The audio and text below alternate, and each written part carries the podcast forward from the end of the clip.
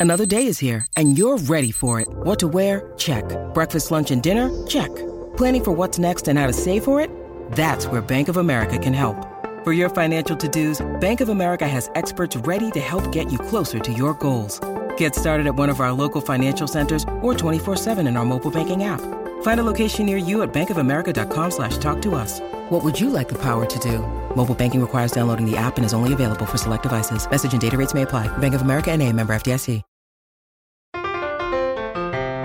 I'm Gabe Friedman, and you're listening to Down to Business. This week, I spoke to my colleague at the Financial Post, reporter Stephanie Hughes, about the demise of the penny in Canada.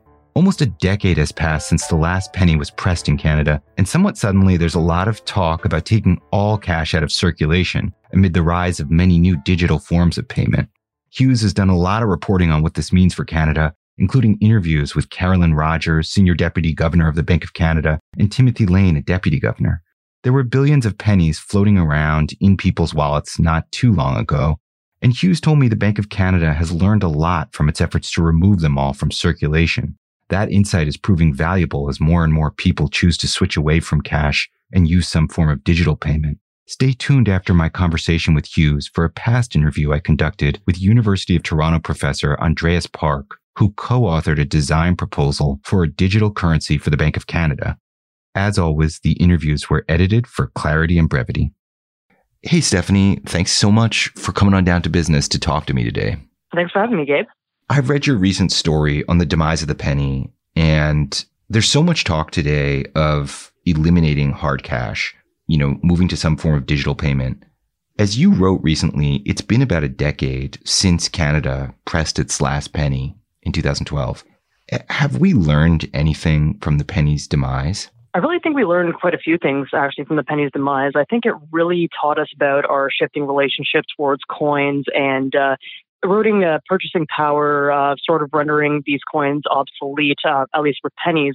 As time goes on, uh, many people from the Mint to the Bank of Canada are seeing the shift towards digital payments, but we also have to keep in mind that it's very demographically driven. So, in order to not leave anyone behind, the Mint is still trying to kind of provide as many currencies to where they need to go as much as possible. So, the death of the penny has also kind of painted this picture of how the most fractional currency went from being a wallet mainstay to this kind of a nuisance coin over the past few decades. I remember when the penny was taken out of uh, circulation. I think it was in high school at the time. Um, remember the reaction from people being mostly, "Oh, just thank God we finally don't have to carry these annoying coins around anymore." But some people were kind of nostalgic, and some people uh, kind of felt sad for the death of the penny. So I think it could also just speak to where we're headed with money, where um, more people are shifting towards uh, digital payments, but not everybody is there yet. Yeah. And I want to ask you more about that demographic shift. Were there clear lines about who keeps using cash. And I think most people see it as just a young versus old thing. For sure. Well, that's what the uh, the Mint survey has been sort of finding um, search, and it's what the president and CEO of the uh, Royal Mint, uh, Marie LeMay, walked me through. Uh, people from different ages, ge- uh, geographies, income levels, and there's a lot of other factors kind of informing their relationship to cash. And just all these different demographics show how they approach cash differently and who's more likely to hold on to cash and who's more likely to really just jump into digital payments. So, for example, a young person living in a big city will probably more likely use digital payments where there's more options paid digitally available. And they grew up at a time where digital payments were accessible to them than previous generations. And previous generations, of course, probably being more of a holdout to actually use cash. But then, even in that demographic, you're seeing kind of a shift there. So, and definitely more of a geographic sense where uh, people in rural areas, there's likely more of an inclination to use hard currencies, cash, coin, what have you. Um, and these are sort of the things that uh, these surveys from the Mint were finding. Yeah, so interesting that there's a rural urban divide. I mean, mm. yeah, the young old people probably know about.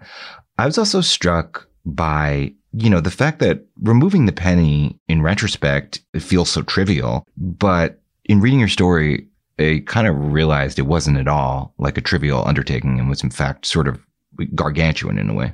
Absolutely, yeah. And uh, when I was speaking with um, some of the experts at the uh, the Canadian coin um, circulation experts, it really certainly wasn't a matter of just reversing circulation flows. There were armored trucks, there were uh, financial institutions to coordinate with. There was this interesting uh, kind of sidebar that they walked me through where the copper had to actually be extracted from the coins. So uh, huh. when you had pennies that were just pure copper coins, that was a bit more of an easier process, but it got more challenging when, um, since 1997, a lot of these pennies were either copper plated, zinc, and steel coins wow. that they had to actually like separate the metals from. There's this whole process with a conveyor belt and a metal uh, magnet to extract the, the, steel, but with zinc, it had to be done through a machine that kind of um, separated by density, and then everything was kind of stored. So yeah, and you know it's so funny because despite all this, despite this whole uh, orchestra that went into or that they kind of described here, uh, you know, uh, Marie LeMay said it was a smooth process because of this network in place and because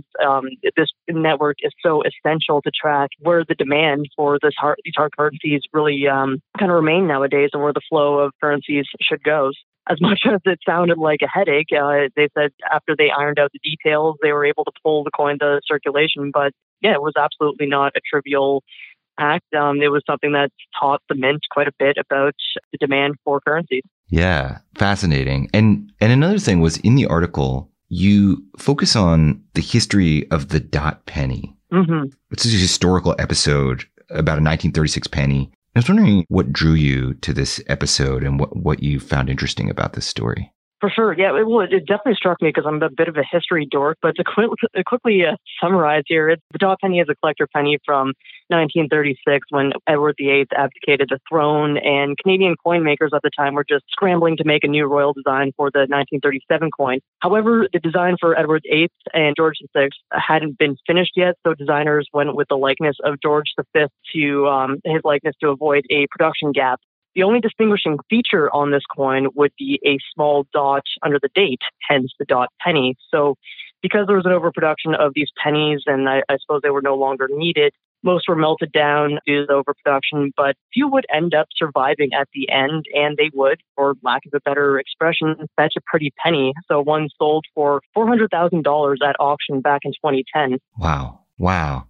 Fascinating how hard cash takes on that sort of value in the way that I guess I more likely to associate with like some kind of digital token like Bitcoin or something. So I, I, was thinking about this because a lot of this is coming up because of crypto, but also because of the pandemic. I remember reading at one point in the last few years, early on, say in 2020, that cash was considered a possible point of transmission for the COVID 19 virus. And I remember that a lot of the corner stores in my neighborhood for a short period weren't even accepting cash.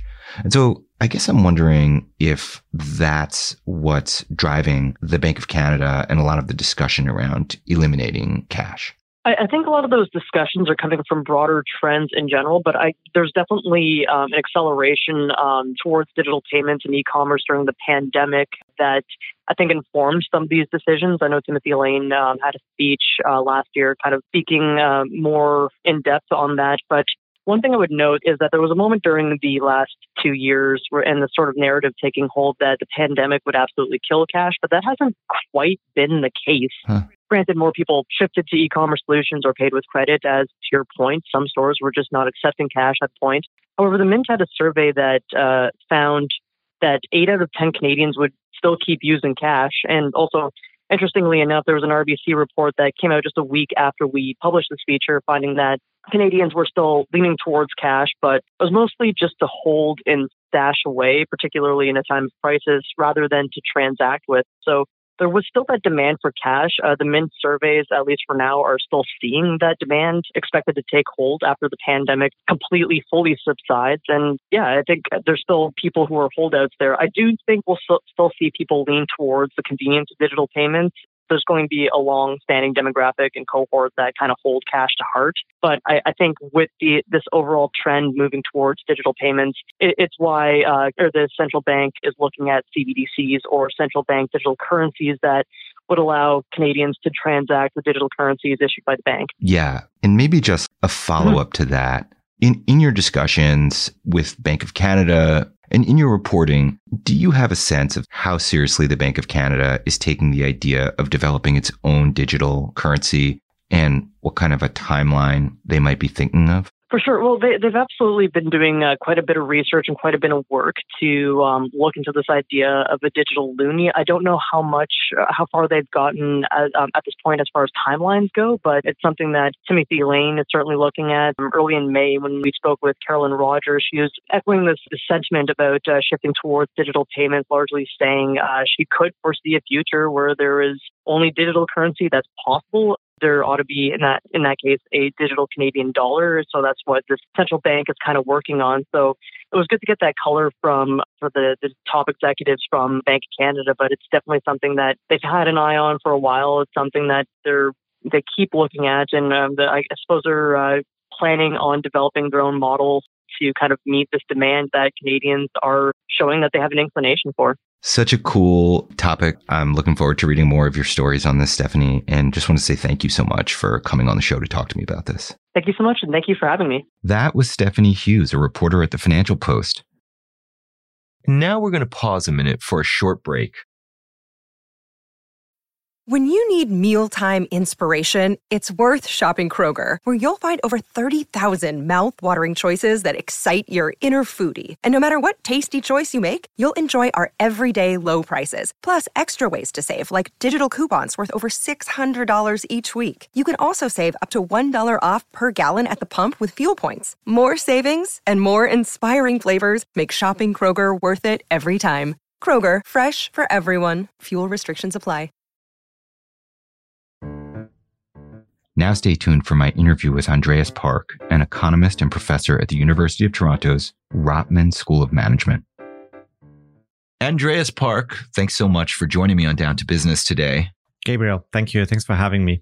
Um, it's a pleasure. So, I want to talk about cryptocurrencies and central banks and the monetary supply. Uh, these are all pretty heady subjects by themselves uh, in combination, I'm I'm not sure. This maybe this is a, a bad idea. it's a lot of it's a lot to unpack. That's true. Yes. yeah, but basically, we're going to have a conversation about the future of money, and a lot of people understand that cryptocurrencies are convenient, they're accessible, they're a low cost way to move money around. I've heard you say that in the low interest environment that we've been in for the past few decades, banks have shifted from making money off of interest to making money off of fees.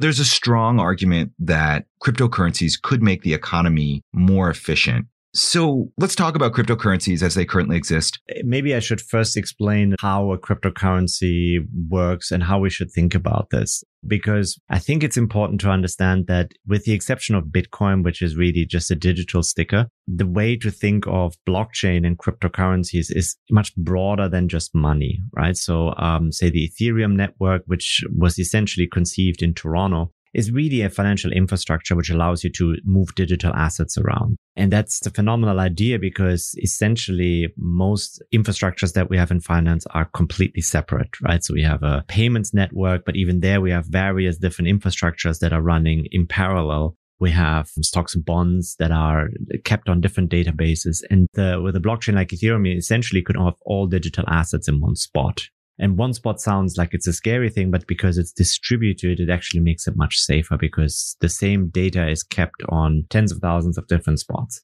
So now there's a difference between a cryptocurrency, which is sort of to be thought of as the internal mechanism that rewards the maintenance of the network, such as the Ethereum network has its cryptocurrency Ether or ETH, um, and then digital representations of money you know, there's a lot of people are mixing up various different items that have very different functionality. So cryptocurrencies alone are not a threat by itself to the monetary system unless they become so important and so ubiquitous in people's use that they are essentially replacing uh, the money that we normally use, the, the, Canadian dollar. But there is a different way um, how uh, money could also be used and how these crypto networks could be used, which are so-called stable coins. Now, and stable coins are different, right? A stable coin is essentially is a digital representation of a normal currency like the Canadian dollar. Uh, for say for the US dollar, there is a few, like three big ones, and together they account for already something on the order of 130 billion US dollars in circulation that are running on blockchains. And so there's there's a lot of problems that arise with that. I'll just summarize what you just said is basically there are cryptocurrencies which people are transacting in, and then there are, you know, there are government currencies that are represented in digital form in some of these stable coins. Yeah, exactly. So, but if you're not using one of these, I mean, uh, what kind of impacts are these having on the economy such that central banks now, like the Bank of Canada and a lot of other banks are thinking about wading into this area? Well, so I would think, and, and this is, this is again my thinking of how the space develops is that central banks are not quite so concerned about cryptocurrencies themselves like Ethereum or Bitcoin. It's effectively way too small as a use case um, in the world that they would actually think that they need to take any policy action. I think stable coins in some form and in the various different forms that people are thinking about them, I think that's something where they are worried a little more. So a very simple example is, for instance, Facebook wants to build its own financial network. It's called the Diem network. They would call it a blockchain. It's a private network though, which would be run by probably like 20 to 30 major corporations, including Shopify, for instance. And so the money would circulate on that network. That would be a completely new payment system and, you know, the Bank of Canada is in principle in charge of payment systems in Canada and has the ability to oversee them, to designate them as systemically important and therefore has the right to oversee them. So that's something which is a concern. And the bigger concern came out, and that could be relating to a system like Diem, is that, you know, it most likely will be run on the US dollar. And if it's very successful, and people adopt it, including in Canada, it's very possible that we find, you know, what's called currency displacement, where people use, for instance, this digital money as opposed to the Canadian dollar. And that's a problem because then, you know, we lose our monetary sovereignty. The Bank of Canada loses the ability to have effective monetary policy and the like. And that's, you know, that's a concern for them. And now digital currencies that they could issue could be a solution for them. Right. And so now you have all these banks studying this why is this different from the financial infrastructure that exists now where you have a bunch of big banks maybe charging fees, but why is it fundamentally different for the economy for the central bank? Well, so the first thing to know is that most of this is not directly affecting the average person, let's say, right? So there's, there's a lot of technicalities in the background that are important. But let me just say this. The system that we're using uh, is still from the early 1990s. Um, and functionally, we really have not changed the financial infrastructure conceptually for, you know, almost a century. If you want to, if you want to push it really hard, right? So all that we have now is a electronic version of what we're doing for a very long time. So let me give you one example. We have something in Canada, which is called the Payments Modernization Initiative. That's sounds like something that you want to bring, you know, the Canadian payments network, Canadian payment systems into the, you know, 21st century. Well, this initiative has been going on for 10 years. We were promised a real-time payments network in 2019. Then it was pushed to 2021, now 222. And I don't think it's a surprise when we don't get it next year either. Now, why is this important? So the speed of payments is so for, for most people don't understand what actually goes into it and why this matters. Simple example, right? You, you have overdrafts. You need overdraft protection because, you know, for some reason or another, you may overspend on any given day. That's largely a function of an extremely inefficient payment system. And, you know, in many cases, financial institutions actually taking advantage of that. So when I say banks create fees, you know, some of these fees are actually created because of the inefficiencies that they create themselves, right? Um, so, you know, the, the meanest trick in the game is this, is somebody, for instance, has say $120 on their bank account and they get 10 payments in a day, right? So they get one payment in for say $130 and then they get another nine payments in for five, six dollars where they buy something with their debit card. Now, let's say they make the 130, the large payment at the very end. And with that payment, they would basically go into an overdraft and all the other ones would all be okay. What banks do is they take all these transactions and they reorder them in such a way as to maximize the fees. So what some banks do is they take the biggest payment first so that you would have to go into an overdraft and they charge a fee for every single transaction thereafter that you go into an overdraft. And that's how you basically maximize the fees. And, and banks have worked that out. And it's one of the costs of being poor is that people who have little money, they basically get dinged with such fees. We've heard things like in the middle of the pandemic that TD Bank increased the limit uh, that you need to have for, you know, the most standard account of having a minimum balance of $5,000 in the account in order to, you know, be exempt from fees. And if you drop below this at any point in time, you pay for every single transaction. So with that, they could create potentially hundreds, of dollars worth of fees for an individual. And who has $5,000, right, in a, in a deposit account? The point is that the real-time payments is really, this is a really big deal. And, but the problem with real-time payments is it's not because it's hard, right? It's not a hard problem to solve. Brazil did this in nine months. They built a real-time network. It's because once you have a real-time network in, a lot of the fees that you charge and a lot of the income that you create would go away. That's the problem right? I mean, in, Canada, we have this, uh, I wouldn't call it absurd, but this internally contradictory mechanism where Payments Canada is owned by the banks, but is there to operate in the public interest. So that's a contradiction, right? And then basically it's supposed to operate in the public's interest without having actually any impact on any input from the public. You know, this is, it's, you know, the fact that we can't get this done is a problem. So let's back up a second. You believe that the Bank of Canada needs to move towards some sort of blockchain technology that's more flexible and convenient, secure, it protects the loonie from being displaced by a private foreign currency and is generally lower cost, right? Ah, that's a really good question, actually. So, uh, you know, I'm I'm of two minds in some sense, right? Uh, so first and foremost, what I like to see, and I'm an economist, I like markets. And what I would really like to see is that there would be a market for the best product out there, right? So, so people can choose from it and the best technology wins if you want. That, that would be ideal. I am not so fond of, you know, the government imposing a particular, you know, technology on the financial sector or on the general public by association. And, you know, there's so many technological advances going on I, uh, you know, and I think actually people in the central banks too struggle with the idea of should they really be the ones that pick a technology and then, you know, have everybody else build on it? And how do you update their technology? What happens if something better comes along? This is, this is a tricky question. Right. You just mentioned there should be a competition, a marketplace, you know, and the best currency wins. Are we sort of entering a new era where for 10 years we'll use cryptocurrency A and then another product will emerge that's better and we'll all have to go over there. That that sounds that gives me anxiety just thinking about that. yeah, yeah, rightfully. So and this is a tech problem to some degree, but I think the better way to think about it is you want to have a platform which is generally expandable and usable for a very long time and that you can build on. You know, so nothing which is too constraining so you, you don't need to update it all the time. But the reality, of course, of technology is technology needs to be updated in some form or another, right? Don't get me wrong, right? So I don't think that current blockchain technology is actually already there for the big stage that it can be widely used. It's, it's still in a very much of an experimental phase.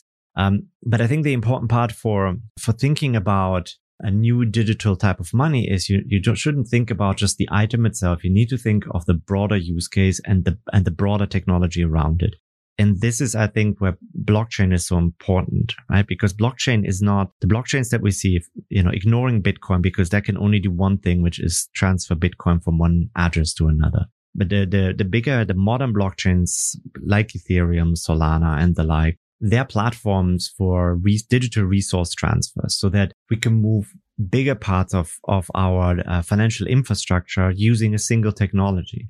And so with that comes not just the idea of you, you build a new technology and then, you know, financial institutions get to use it. It's actually that you build a new marketplace for a new type of financial service that new brands can develop. And you know, there's some phenomenal ideas out there already in, uh, you know, in the normal blockchain world, which as I said is still at, at an experimental stage, but things that work extremely phenomenally well and uh, that have great promise to reduce costs, to increase functionality and the like. This is the bigger question is we need to think not about just money. We need to think of a platform which can do much more than just transfer money.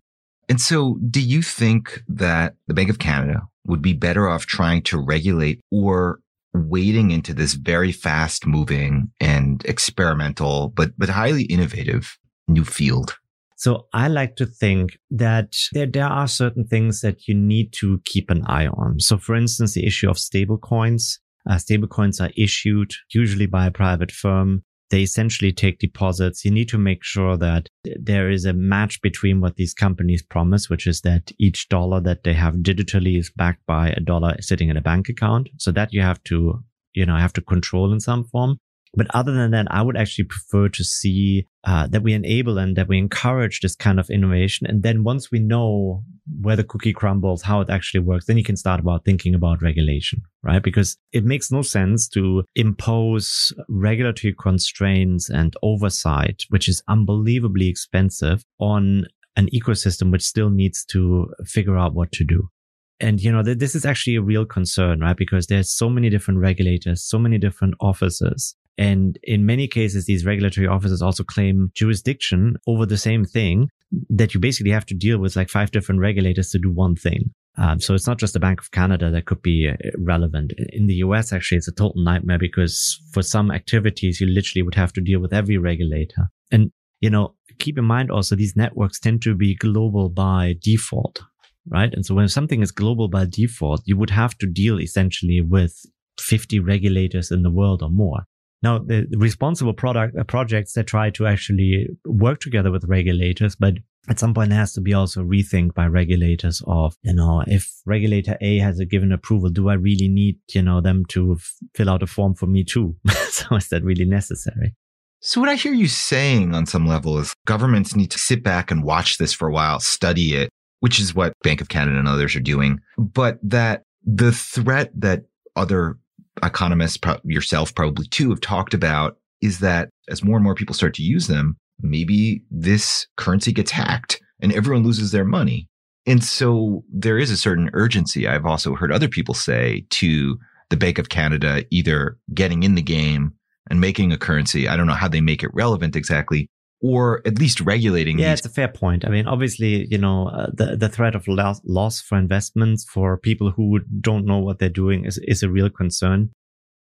The the part which I'm I'm having difficulty with is so I'm I'm looking at this ecosystem and I've spent a lot of time on it. And in many cases, I'm asking, you know, I, I hear my colleagues actually surprisingly, many economists say you have to regulate, you have to regulate it. But I honestly often don't know what is it exactly that you have in mind? What would you here be regulating? What requirements would you have?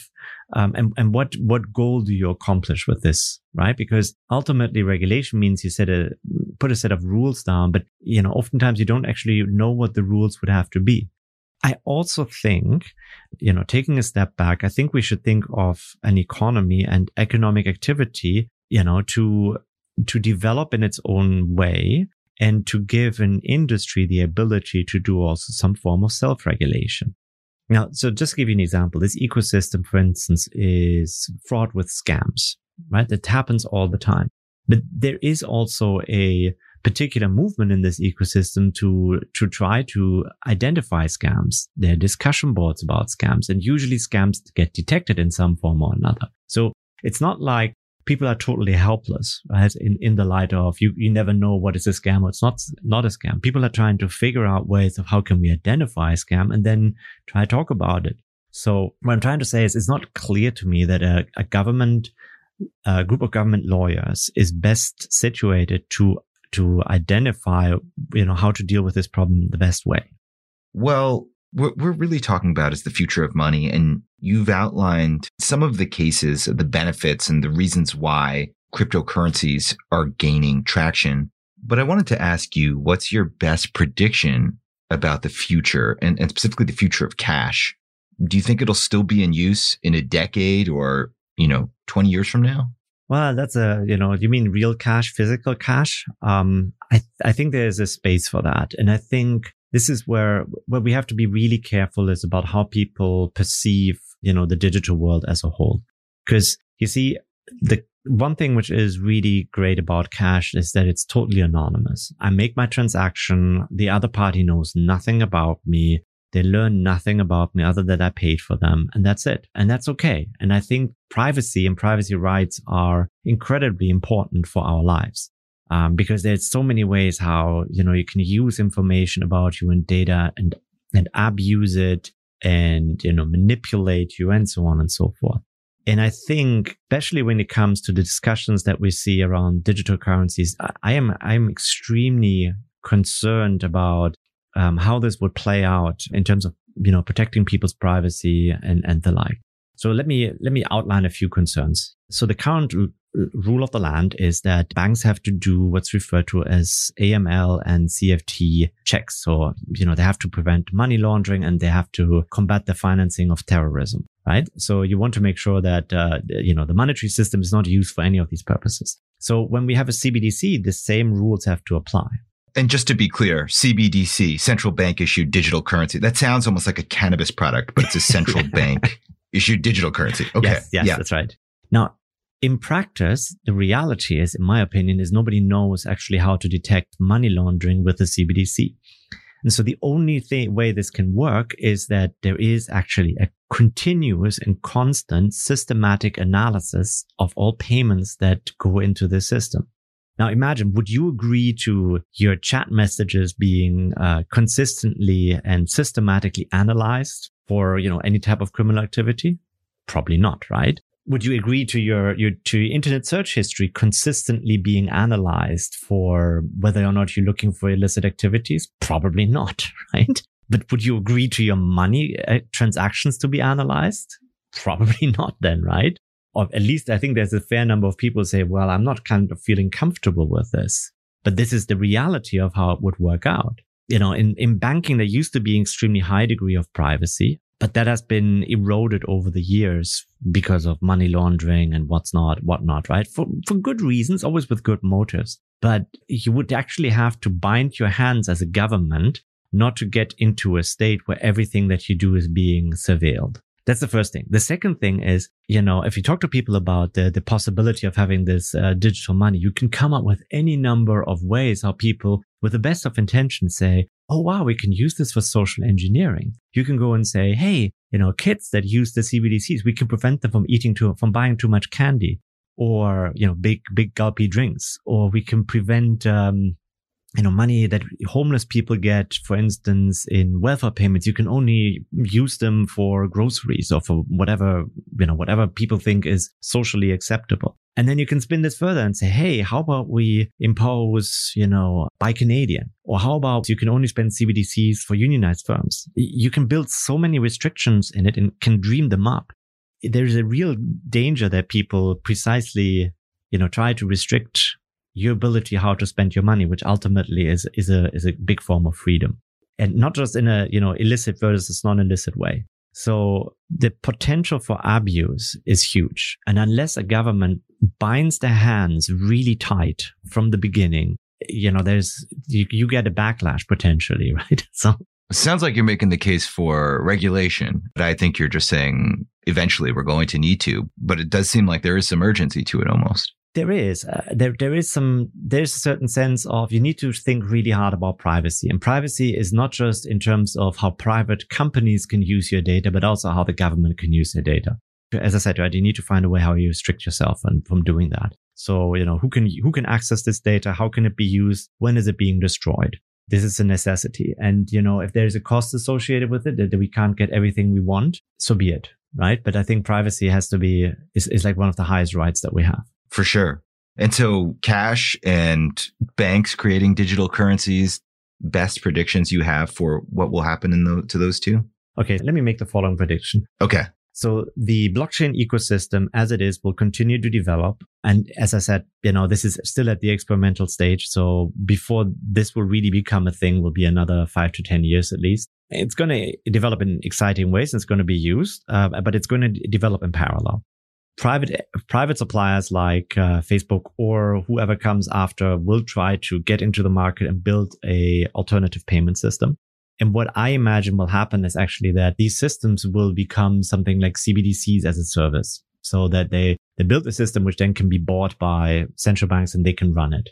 I'd be very skeptical actually if we see a CBDC uh, in Canada or anywhere else within the next five years. And if we do, I am not convinced that it will actually run on a network which will be leading to significant improvements in terms of financial operations. You'd be surprised. Yeah, I'd be surprised if we see it actually. I, I know that there's a big push for it. The BIS, the Bank for International Settlements, sort of like the, the, the group at which central banks get together, they, they keep talking about it. And they're building an innovation center in Toronto for, you know, basically, you know, helping push the, this agenda forward over the next decade or so. But as I said, I'm, I'm not convinced that we'll see CBDCs anytime soon, but we will see private digital money and that will certainly enter our lives in many ways and continue to grow. It sounds like Andreas, I really appreciate you coming on the show to talk to me and share all your thoughts about this incredibly rich and complex topic. Well, thank you for having me, Gabriel.